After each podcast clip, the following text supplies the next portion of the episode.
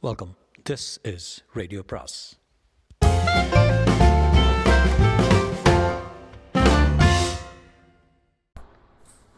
பொன்னியின் செல்வன் அத்தியாயம் இருபத்தி ஐந்து கோட்டை வாசலில். மந்திர ஆலோசனை நடந்த இடத்திலிருந்து வெளிவந்த பூதி விக்ரமகேசரி அங்கே இருந்த குதிரை மேல் தாவி ஏறினார். தஞ்சை கோட்டையின் வடக்கு வாசலை நோக்கி விரைந்து சென்றார். அதே சமயத்தில் யானை ஒன்று வடக்கு வாசலை நெருங்கி வந்து கொண்டிருந்ததை பார்த்தார். யானையின் மேல் யானைப்பாகன் ஒருவனும் இரண்டு ஸ்திரீகளும் இருந்தார்கள். யானைப்பாகன் தன் கையில் கை வைத்திருந்த கொம்பை வாயில் வைத்து சிறிது நேரம் முழக்கினான். பின்னர் கிரீச் என்று உச்சஸ்தாயில் ஒலித்த குரலில் கணீர் என்றும் தெளிவாகவும் அவன் கூறியதாவது ஈழத்துப்பட்ட பொறாந்தகன் சிறிய வேளாளரின் செல்வ புதவி கொடும்பாளூர் பெரிய வேளாளர் சேனாதிபதி பூதி விக்ரமகேசரியின் வளர்ப்பு குமாரி பழையாறை இளைய பராட்டி குந்தவை தேவியின் அருமை தோழியரான வானதி தேவியார் வருகிறார். பராக் பராக் பராக் வழிவிடுங்கள்.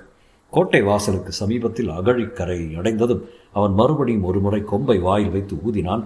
அதன் எதிரொலி நிற்பதற்குள்ளே மறுபடியும் அவன் முன் போன்ற கிரீச்சு குரல் கூறியதாவது கொடும்பாளூர் இளவரசி வானதி தேவியார் இளைய பிராட்டியிடமிருந்து சக்கரவர்த்திக்கு செய்தி கொண்டு வருகிறார். பெரிய பழுவேட்டரையரிடமிருந்து சின்ன பழுவேட்டரையருக்கு முக்கியமான செய்தி கொண்டு வருகிறார். கோட்டை கதவை திறவுங்கள் பராக் பராக் கொடும்பாளூர் இளவரசிக்கும் அவருடைய தோழி பூங்கொழி அம்மைக்கும் உடனே வழிவிடுங்கள். கோட்டை கதவை திறந்து விடுங்கள். இவ்வாறு யானைப்பாகன் கூறி கூவியதை கேட்டு சீ சேனாபதி புதிய விக்ரமகேசரி அடைந்த வியப்பு இவ்வளவு என்று சொல்ல முடியாது. அந்த யானைப்பாகன் குரலை எங்கேயோ எப்போதோ கேட்டது போல் இருக்கிறதே. அவன் யார்? யானை பகன் யாராயிருந்தால் என்ன? யானை மேல் இருப்பது வானதி தானா என்பதையெல்லாம் முதலில் பார்த்து தெரிந்து கொள்ள வேண்டும். அவள் கோட்டைக்குள் போகாமல் தடுத்து நிறுத்த வேண்டுமே. வானதியாயிருந்தால் மிக்க நல்லதாய் போயிற்று. இந்த சிக்கல்கள் எல்லாம் தீரும் வரையில் குழந்தை நம்மிடத்தில் இருப்பதே நல்லது. இவ்வாறு எண்ணிக்கொண்டே சேனாதிபதி குதிரையை தட்டிவிட்டு கொண்டு போய் யானையின் சமீபத்தை அடைந்தார். அவர் பின்னோடு விரைந்து வந்த வீரர்களில் ஒரு வீரன் தீவர்த்தி கொண்டு வந்தார் அதன் வெளிச்சத்தில் யானை மீதிருந்தவர்களை பார்த்தபோது பெண்கள் இருவரும் சிறிய வேளாளரின் புதல்வி வானதியும் பூங்குழலியும் தான் என்று தெரிய வந்தது. குழந்தாய் வானதி என்று அவர் ஏதோ சொல்வதற்குள் யானைப்பாகன் மறுபடியும் கொம்பு ஊதத் தொடங்கினான். அவனை எப்படி நிறுத்த செய்வது? நல்ல வேளையாக இதற்குள் யானை மேல் இருந்த பெண்கள் தங்களை நெருங்கி வந்த குதிரை மேல் இருப்பவர் யார் என்று உற்று பார்த்தார்கள். உடனே வானதி யானைப்பாகனிடம் ஏதோ சொல்லி அவன் கொம்பு முழக்கத்தை நிறுத்திவிட்டு பெரியப்பா தாங்கள் தானா நான் கேள்விப்பட்டது உண்மைதான் என்றாள். ஆம் குழந்தாய் நான் தான் ஆனால் இதை என்ன விசித்திரம் செய்தி கொண்டு வருவதற்கு நீதான் அகப்பட்டாயே? இளைய பிராட்டிக்கு வேறு யாரும் அகப்படாமலா போய்விட்டார்கள்? அதிலும் இப்பேற்பட்ட நிலைமையில் என்றார் சேனாதிபதி. ஆம் பெரியப்பா இப்பேற்பட்ட நிலைமையில் இருப்பதனால் தான் என்னை செய்தி கொண்டு போக அனுப்பினார். தாங்கள் சைன்யத்துடன் வந்து தஞ்சை கோட்டை சூழ்ந்து கொண்டிருப்பதாக செய்தி கிடைத்தது. வேறு யாரையாவது அனுப்பினால் ஒருவேளை தங்கள் படை வீரர்கள் தடுத்து நிறுத்திவிடக்கூடும். தாங்கள் அனுமதித்தாலும் கோட்டைக்குள்ளே இருப்பவர்கள் கதவை திறந்துவிட மறுத்து விடலாம் என்னை அனுப்பி வைத்தால் இரண்டு காரியத்துக்கும் அனுகூலமாக இருக்கலாம் என்று அனுப்பியுள்ளார்கள். துணைக்கு பூங்குழலியும் அனுப்பினார்கள். ஆமாம் ஆமாம் இந்த ஓடக்கார பெண் வெகு கெட்டிக்காரி. அது முன்னமே எனக்கு தெரிந்த விஷயம்தான். ஆனால் நீ அப்படி என்ன செய்தி கொண்டு வந்தால் இரவுக்கிரவே தூது அனுப்ப வேண்டிய அவ்வளவு அவ்வளவு அவசரமான செய்தி என்ன? அவசரமான செய்தி தான் பெரியப்பா. பொன்னியின் செல்வரை பற்றி சக்கரவர்த்திக்கு செய்தி கொண்டு வந்திருக்கேன். ஆஹா பொன்னியின் செல்வரை பற்றியா அவரை பற்றி உனக்கு ஏதாவது தெரியுமா? ஏன்? எவ்வளவோ தெரியும். அவர் வீராதி வீரர் சூராதி சூரர் காவேரியில் அமுங்காதவர் கடலில் விழுந்தாலும் மூழ்காதவர் அண்டினோரை கைவிடாதவர் ஆபத்தில் உதவி செய்தவர்களுடன் நன்றி மறவாதவர் அன்னை தந்தையிடம் பக்தி உள்ளவர் தமக்கையார் சொல்லி தட்டாதவர் ராஜ்யத்தில் ஆசை இல்லாதவர். ஆ போதும் போதும். அதையெல்லாம் நான் கேட்கவில்லை. இளவரசர் சௌக்கியமாக இருக்கிறாரா? இப்போது அவர் எங்கே இருக்கிறார் என்று உனக்கு தெரியுமா?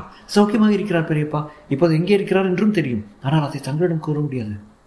என்ன? சொல்ல முடியாதா? என்னிடம் கூட சொல்ல முடியாது? நீ நான் பேசுகிறாய் வானதி? ஆம் பெரியப்பா நான் தான் பேசுகிறேன். இளவரசர் இருக்கும் இடத்தை ஒருவரிடமும் சொல்லவதில்லை சொல்வதில்லை என்று வாக்களித்திருக்கிறேன்.